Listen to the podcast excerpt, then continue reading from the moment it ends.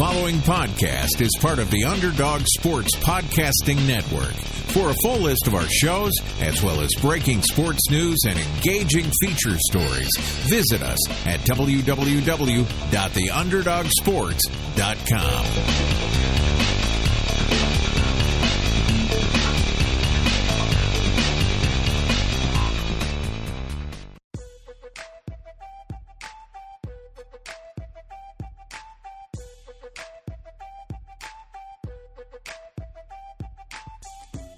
Welcome to The Leftovers, brought to you by the Underdog Sports Network with Josh Dunn, Anshu Khanna, and Dan Bauer.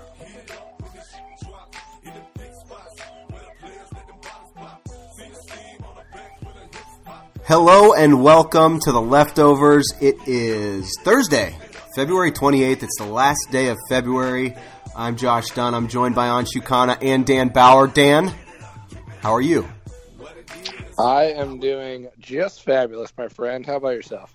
I'm good, man. It feels like I haven't talked to you in a while. It's good to have you back. Uh, Anshu, how you feeling this evening? Josh, I'm doing well. Are you doing better, my friend? You were struggling last week a little bit. I'm getting there. You know, I'm pressing on one day at a time, but uh, definitely working my Hell way of a- back. Hell of a performance last night on the hardwood, by the way. It's Oh, really a very impressive clutch gene from Josh Dunn on the on the Parks and Rec hardwood. Hey, when I when I hear you getting fired up, I uh, I, I want to play better. That's for sure. yeah, it's all my pleasure. Yeah, well, we put on for our city last night, and Nolan Arenado is ready to continue doing it for his. And this this deal kind of came out of nowhere. Obviously, a lot of the talk was about Bryce Harper, Manny Machado. Obviously, signed the huge ten year deal. Where's Bryce going to go? And you know the odds keep changing, but this this Nolan Arenado deal kind of comes out of nowhere. Uh, he signs an eight year. $260 million contract. That's an average of 32.5 million a year, which is more than Machado got. Uh, obviously, Arenado's been a huge bat. You know, he, he's one of the better players in the league. Uh, Dan, what are your thoughts on this Arenado deal, and what does this mean for the rest of free agency this offseason? I mean, it's great for Colorado. Very upstart team, not really upstart team last year, but surprised a lot of people. Uh, and this is just going to help them continue to to grow. Uh, maybe attract some other free agents down the line, help them compete. I mean, you said one of the most talented. It's almost a little bit of an understatement. He's led the league three times in home runs. He's got a higher career WAR than than Bryce Harper does. I mean, this guy, uh, you know, because he plays out west, now a lot of people know just just how good he is. Uh, you know, a Gold Glover every year, uh, same amount of Silver Sluggers and All Stars, uh, four of those. I mean, he is a- an absolute monster, uh, and and this is definitely money he is well deserved. Would you put him ahead of Manny Machado at third base? It sounds like that's where Machado likely will play in San Diego. Well, you have to have that argument with Manny Machado and convince him still that he's not a shortstop. Um, which I don't know if it's we've ever. Is that did that really get officially discussed with the Padres deal? Whether they I, I read I play read that he. I read that he was going to play third a day or two after they signed him. Uh, when the signing Okay. became official, they announced that he would play third, which Yeah, makes I mean, sense. I mean, they've got they've got a pretty good middle infield. Tatis, yeah.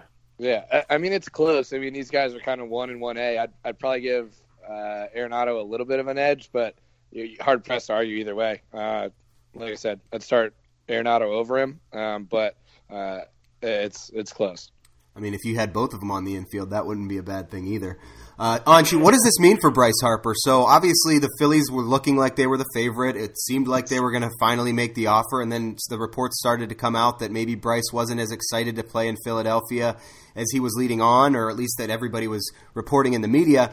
Then the Dodgers come out and they're the favorite, and now San Francisco is going to meet with him again, and it looks like they're potentially talking about a ten-year deal. So what happens here from here on out with Bryce Harper? And does this does this does this Nolan Arenado deal, you know, obviously give him the ability to get the biggest contract of all time? I mean, I, for sure, yes. I, I think that it's interesting because it makes sense that Arenado was linked to Machado, that Arenado would have signed, if he were going to sign an extension, it would happen after Machado, since they are, you know, they obviously play the same position, pretty similar. Um, Arenado about a year older than Machado, exactly a year and six months older than Bryce Harper. So keep that in mind as you think about the way that these uh, this whole thing will go. Um, but you know, I, I think that Harper now is the last man standing in the next two off seasons as far as big time bats. I mean, you've got in next year's off season, Xander Bogaerts is probably the best stick that's going to be out there. Um, you know, as for this off season, everyone's pretty much snapped up. Marwin Gonzalez signs um, with Minnesota, so there's really not much left. And you know, even amongst pitchers next year, you do have Gerrit Cole, but he's been up and down, especially pre Astros, and you know he's going to be 28. You never know with pitchers, and you know, and then two off seasons from now, you do have the Trout and Betts combination, but there's no guarantees that either of those two guys are going to be there. So I think this has tilted the leverage heavily in Bryce Harper's favor because if you're Philadelphia, and really if you're the White Sox, I think you, you know if you don't get Harper and you've promised to spend that money, as Rick Hahn has said um, he would after losing out on Machado. I mean, where is that contract coming from? Unless it's for a trade for like a big time guy, and that would have to basically be Giancarlo Stanton. I mean, I, I don't know.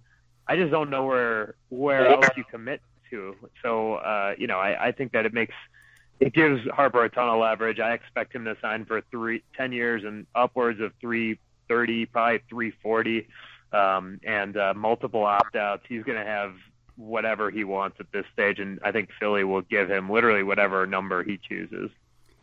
Yeah, I mean, it, kind of just magnifies the the Sox missing out on Machado if they don't. I mean, it doesn't seem sure. like they're really in, in in the running for Bryce Harper at this point, and obviously there's really nothing else out there. And you know, bringing Machado in, I think, kind of ramps up the White Sox ability to become relevant quicker. And this year, now I think we're back to thinking that they're at least a year out from really being competitive in the division. Um, you know, they'll they'll be interesting, but I, I, just don't I don't see the White Sox, our White Sox, really being competitive this year without a big star like that, and it just doesn't look like it's going to happen. No, and I mean, I think Dan would allude to this too. I mean, I think that there was the chance this off season to spring something on the Indians a little bit, especially with Lindor being out for the first few weeks. I'm not saying they would have won the division, but you know, you could have created some real positive momentum both inside and outside your organization. And um, you know, the way that it happened two off seasons ago with the trades, you know, that created a lot of good positive buzz, and that was real. And now I think they've they've kind of regressed. I, I think there's a lot to the idea of just not having converted on a target. I mean, you you have that stigma now, and other free agents will know that you know those two guys chose elsewhere over you, and that I I think there is. I hate to say it, but I, I, you know, obviously I love the way Tim Anderson. I know you love the way Tim Anderson responded and said, "Listen, you're not on the bus. Get out of the way. Or you're going to get run over." But like, you know, there is something to be said about the idea that you can't build everything internally, and um, you know, it's it's going to be really hard with the few big time names that might ultimately be out there to actually convert on them because of what's happened here this last off season. Fair, uh, Dan. I mean, how are you feeling with with your Indians? Obviously, you know, still probably the the kind of the cream of the crop in that division. Do you think that the Sox not getting Manny Machado makes them the favorite going in? Yeah, I mean, I just, I don't think the Indians are really going to sweat much unless there's just some epic injuries. I mean, if if this Lindor injury lingers for two, three, four months, I mean, uh, and one of uh, one or two starting pitchers go down, I mean, I think that's what it's going to have to take uh, to lose the division. But I would compare. You guys talked about that a little bit momentum killer. I mean, I'd compare it to the Twins two years ago, right? They came off a really hot season oh man, they're gonna they're gonna really push the Indians here in 2017 or 2018. I'm sorry, uh, and then it just didn't happen. They didn't go out and didn't really make a big free agent signing. They had kind of a couple smaller ones, and then they just re- regressed uh, back to a sub 500 team. So, you know, for for the sake of interesting baseball, I hope that doesn't happen to to your White Sox. I think the Kopech thing really kills you. Between Kopech being out, he, for the entire year, uh, or at least a large mm-hmm. majority majority of it, and not getting Machado, uh, you you have to go in a, to spring training a little deflated, and that for has sure. a tendency to carry over. Yeah, we definitely did. All right, well let's uh, let's move on. Anshu, I know this is uh, you know a favorite week of yours. Uh, you get to evaluate all of the prospects leading up to the NFL Combine, and that's coming. So I wanted to hear just a few guys that you're keeping your eyes on. One of the news, uh, one of the stories, I should say, in the NFL today was that Nick Foles will become a free agent. The Eagles will not use the franchise tag on him. A lot of quarterbacks potentially on the move. I know we've talked about that on previous shows, but uh, Foles is one to keep an eye on. Obviously, he got the Super Bowl MVP. Uh, you know, he had a nice little run there after Carson Wentz went down in the playoffs this past season. Uh, we'll see if he lands somewhere, but there's some prospects on the quarterback position and obviously elsewhere here that will be at the combine. Who do you have your eyes on, and uh, what guys do you expect could potentially move their stock here uh, at, at the combine? Yeah, first on Nick Foles, it seems like most people just think it's a fait accompli that he's going to end up with Jacksonville, as former quarterbacks coach John DeFilippo, their offensive coordinator now. Um, it just seems to make a lot of sense that he would go there. He's not getting tagged. Philly's basically just going to let him go, um, and I, I think that that makes a lot of sense. So I, I would expect that to happen. Um, I mean, and you know, the other thing about the combine week before we get into the actual prospects is you know, this is essentially like the tampering period, right? This is when all the agents, all the players are all hanging out in Indy and just posting up and meeting and figuring out what each other are demanding and um, it's going to be interesting. I, I think that it, you know, they, this is where the groundwork is laid for those Antonio Brown trades, for the, you know, potential Odell Beckham trades. It's like, you know, it's late night at Elmo, St. Elmo's or whatever, and they're they're boozing, and they're, you know, making decisions, making trades, and uh, you know, I, I mean, this you'll start to hear whispers. Ian Rapoport said today that, like, you know, uh, Justin Houston's out there. I mean, there's that's the kind of thing to expect. Um, you know, some of those trade rumors. But as far as the players, I mean, I, I think that there's one name that everyone's talking about, and it's Kyler Murray, obviously. So, you know, that's that's the one to see how big he is. Is he five nine? Is he five ten? There's rumors that he's going to weigh in at 206 which is good for him for how you know otherwise what he was at at Oklahoma was probably closer to 180, which is way too thin for for the NFL. And um, you know, what will he run? Probably not. But how does he look in drills? I mean, a lot of this revolves around Kyler Murray. Isn't that kind of funny with the combine? You, you, you, you shouldn't we know how tall somebody is by now? Like, it, it, just, it just find I find it very funny. I was, I was, uh, I was listening to another podcast and they were talking about the size of Kyler Murray's hands and how that like it's just it's just the combine is just so funny. Some of the things they measure, you would think they're completely irrelevant, but these scouts and you know these evaluators of talent take some of these things and they just make a you know a mountain out of certain aspects of either a player's game or the way they run the 40 and you know it really just comes down to what they can do on the field. How much do you put? I know you love the combine. I know you love the draft but how much emphasis do you put on a player when you're looking at their performance at the combine? I mean, how much can it possibly move the needle for a guy that you know maybe is projected to go I don't know a third fourth rounder? You know can this can this combine move them up to a second or first rounder? I know the quarterback position things can move in, in days. Yeah for sure. I mean I, I don't look at things as closely like the 40 I, I don't give that a lot of burn but I John mean, Ross though. you can John Ross. He's I mean, John star. Ross went from a late, a late first, early second to a top ten pick, obviously, and his name's been floated out there. That's another guy could be traded, obviously. But you know, I, I mean, I think that I think more than what you can gain is what you can lose. I mean, if you if you're Kyler Murray, you have nothing to gain by running the 40, right? Like if you, but if you go and run a four six, I mean, that is going to open people's eyes up. Even if you watch the tape and he looks we've all seen Oklahoma and how incredibly fast he looks. I mean, uh, you know, if you if he runs a four six, even if it's a bad day, I, I think that it makes you think twice, and so you know it can hurt your stock. I don't give it as much credit to that it helps, but sometimes there are bigger guys, like say, I don't know, a, a you know a big receiver could potentially go from you know a third round guy to a first round guy if you see that he can run straight or run fast in a straight line because you know, maybe he wasn't being used the correct way. I think at Demaryius Thomas with Georgia Tech, I mean, they they ran this stupid, you know, triple option offense, and he basically got no chance to run down the field. Then he goes to the goes to the combine, and you know, he posts like a four five forty at six three, you know, whatever, two hundred pounds, and and you know, it's a whole different ball game for him. So I think that you know it's an opportunity for guys that just weren't utilized correctly. Um, and then it, you know there's there's some drills that are predictive, like the three cone drill for edge rushers, it, it, which basically gauges bend. if you run under a seven second three cone, the idea is that you're able, and actually your boys have a couple of them. Jordan Willis and Carl Lawson both ran excellent three cones. Um, uh, Sam Hubbard as well ran a really good three cone. So those are those are generally pretty predictive of players that could potentially be uh, successful at the next level. And, and you know, offensive line randomly, like short shuttle, is a really good indicator um, because it just shows like short area athleticism. So there are, I mean, if you want to nerd out, you can find some of that stuff online on Twitter. But um, you know, that's those. Are, there are things that can help be predictive, but more than anything, I think that when you're bad, when you test out, that's that you can hurt yourself a lot more than you can help yourself at the combine. Just real quick, I'd like to hear because I mean, obviously the draft's still a little ways away, but uh, you know, Dan, I know your Browns pick at seventeen, aren't you? The Packers are at twelve.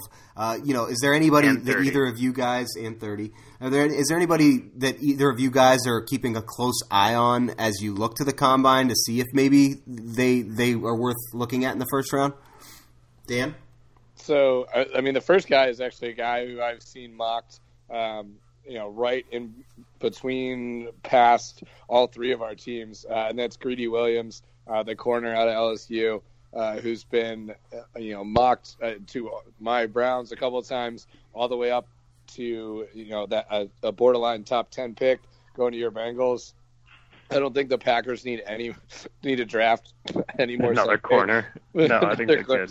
I think they're good for the past like five years. It's been essentially feels like their only draft pick have been corner and safety. Uh, but he, he's a guy extremely talented uh, and is, has, like I said, just been mocked all over. So it'd be really interesting to see uh, where Greedy Williams ends up. Aren't you anybody you uh, really have an eye on for the pack? Well, I mean, and in general, I think that uh, you know DK Metcalf is the absolutely freakish wide receiver. He looks like the Hulk. His pictures have made themselves made their way all over the internet. I, I think that that's a guy that everyone's excited to see out of Ole Miss. He missed the tail end of the of the season, but um, has been on the radar since you know three years ago. Terrence Metcalf, his father, um, just an absolute freak. So what he runs at his size could be uh, obviously an eye opener. T.J. Hockenson's a tight end from Iowa, one of two that's likely to go in the first round, along with Noah Fant. Those two guys, uh, Hockenson in particular, um, could go in the top ten. I've seen him mocked as high as eight. Um, you know, he could go even higher than that if he has like an awesome, awesome uh, combine, and people have compared him to Gronk. So that's a guy to watch for for sure. Um, obviously, Kyler Murray. Obviously, you know, Dwayne Haskins is a guy to to watch, and you know, for your boys, I I I think that you know there's Devin White, Devin Bush, some of the inside linebackers that are likely to potentially take over for Vontaze Burfict is uh, those those two guys where they end up are to, is going to be very very interesting here. Yeah, I'd like to see the Bengals take Devin White. I just I don't know if he'll be there, and they're just at this point absolutely desperate at linebacker. Obviously, there was mm-hmm. you know them, them taking forever to sign a defensive coordinator. Uh, they they finally got one, um, but I just don't know that that the Bengals are, are, I just don't have confidence that they're going to get it right. They have 50, $52 million to spend in free agency or whatever. They never spend any money. They need to go out and they, they need to revamp the offensive line. They need linebacker help. Uh, why not go get the one of the best interior linebackers in the draft in Devin White if he's there? But yeah, I mean, a lot these things can change so so quickly as we look toward the draft. But the combine is kind of a good barometer of where people are at this point in, in time, anyway. Um, real quick, wanted to just touch on a little bit of NBA. There's there's been a lot going on uh, drama wise when you look at LeBron James. I, I, I can't figure this Lakers team out, and every time they they lose a game, they lose to Memphis the other night. Uh, LeBron's blaming everybody but himself. Uh, I, I don't know if either of you guys watched that game the other night against Memphis, but. Uh, I just saw some clips, and, and there were multiple clips, and Twitter was going nuts on LeBron of, of him basically just standing inside the paint and letting his whoever he was guarding at, at any given time just shoot wide open threes, and then he blames the rest of the team for for them losing. So I, I am kind of I, I don't care if the Lakers make the playoffs. The playoffs are going to be better if LeBron's in it, but it's just it, it's very bizarre what's been happening with this Lakers team at this point in the season. I, people are you know the rumors are out there whether or not LeBron wants to get Luke Walton fired. He seems to want everybody on his team traded at the trade deadline, and now that that didn't happen, he seems to be blaming people that really doesn't seem like deserve to be blamed and won't take any ownership. So it's just it's just been a very bizarre unfolding of what's going on, and then the announcement of Space Jam 2. It's just like where where do we go from here with LeBron? I mean, Dan, do you have any thoughts on this whole situation? I mean, other than it's just enjoyable to watch it all burn to the ground. Uh, I mean, neither of us have ever been big LeBron supporters uh, of his antics, at least. Uh, and it's kind of nice that on some level the world is seeing how much of a dick he can just be sometimes. Uh, and, you know, no love lost, obviously, for me on any of this. You but, hate to see it, right? Yeah, you know. Real shame it's just he, he's always kind of thought he was smarter than the rest of the NBA, and on some level, his talent was able to make up for that. Uh, in terms of him playing GM, I should say, he always he always thought he knew more than than the coach than the GM. I mean, he's he's always been that guy ever since he stepped foot in the NBA, and he, he just always had the ability to do that. Now he's just getting older; his body can't do it. He can't play 48 minutes a night and go all out defensively. Uh, we've seen that regression over the years, and now it's just coming to a critical mass. You know, obviously, still an extremely talented player, uh, and and unbelievable. He just he's not good enough to just carry a team on his own anymore. And the uh, as Anshu loves to say, Father Time is undefeated, and he's uh, looks like he's coming in uh, to collect his uh, collect his W on this one in the next couple of years. I mean, you're sugarcoating it a little bit. He's the worst. I, I mean, but his his, game, his game uh, this year, though, I mean, he put up a triple double that game. He's still putting up numbers when he plays. He's getting a lot of load management after the groin injury, but he's still putting up ridiculous numbers. He's still good when he tries. The, the the the off the court stuff is what's bizarre to me. And then today he says, "I like where we're at today as a team." Anshu, what what's going on with this guy? I mean, I I think he's a head case. I, I've I I mean, I've always kind of thought he was kind of he was mostly a front runner. Like when things go bad with him, they always go really bad, and that's a that was a fact in Miami, and it was a fact in Cleveland. But he never takes it, ownership of it. He that's what I mean. I, I mean, yeah, he on the court, he's an absolute genius, no question. Like he he can the way he willed, and I say willed in the past tense, teams to what needed to happen has been incredible. But I, I think that we are, as Dan said, I mean, we, I think we're we're nearing the end, and I think I think he can sense it, and I think that it's bothering him. Like I think that's why we're seeing the complete meltdown of him in the public eye. I, I mean, I know it's it's not a true meltdown in the way that we've seen with some other guys, but it's a meltdown relative to LeBron. And you know, the stuff he's saying is just nonsensical. Like people what was his exact quote after the Memphis game? It was something like guys around here like don't uh you know if they don't want to be here they don't have to or like they shouldn't let their issues uh with like being sensitive about trades essentially impact you know their performance on the court or whatever. It was just like some complete BS and I I just think that he's like he's lost it because I I think he senses that not only is his career winding down but he, there aren't a lot of avenues to him you know getting back to that championship level short of leaving because the reality is Boston's likely to come in and trade for Anthony Davis at this point. They're just going to put together a better package and the Pelicans don't want to trade him to LA. And on top of that, you know, LeBron, even if they were to sign Anthony Davis, he's going to be 36. So what's like the end game here? Is it just Kyrie and like a 35 year old LeBron for a couple of years? I mean, I, that's not nearly enough to win the conference, I don't think. And so I just, I think that they're, I think he feels it. He knows what's happening. He looks around him. He doesn't have uh, and what what he needs, and I, I just I I think that's why we're seeing this meltdown.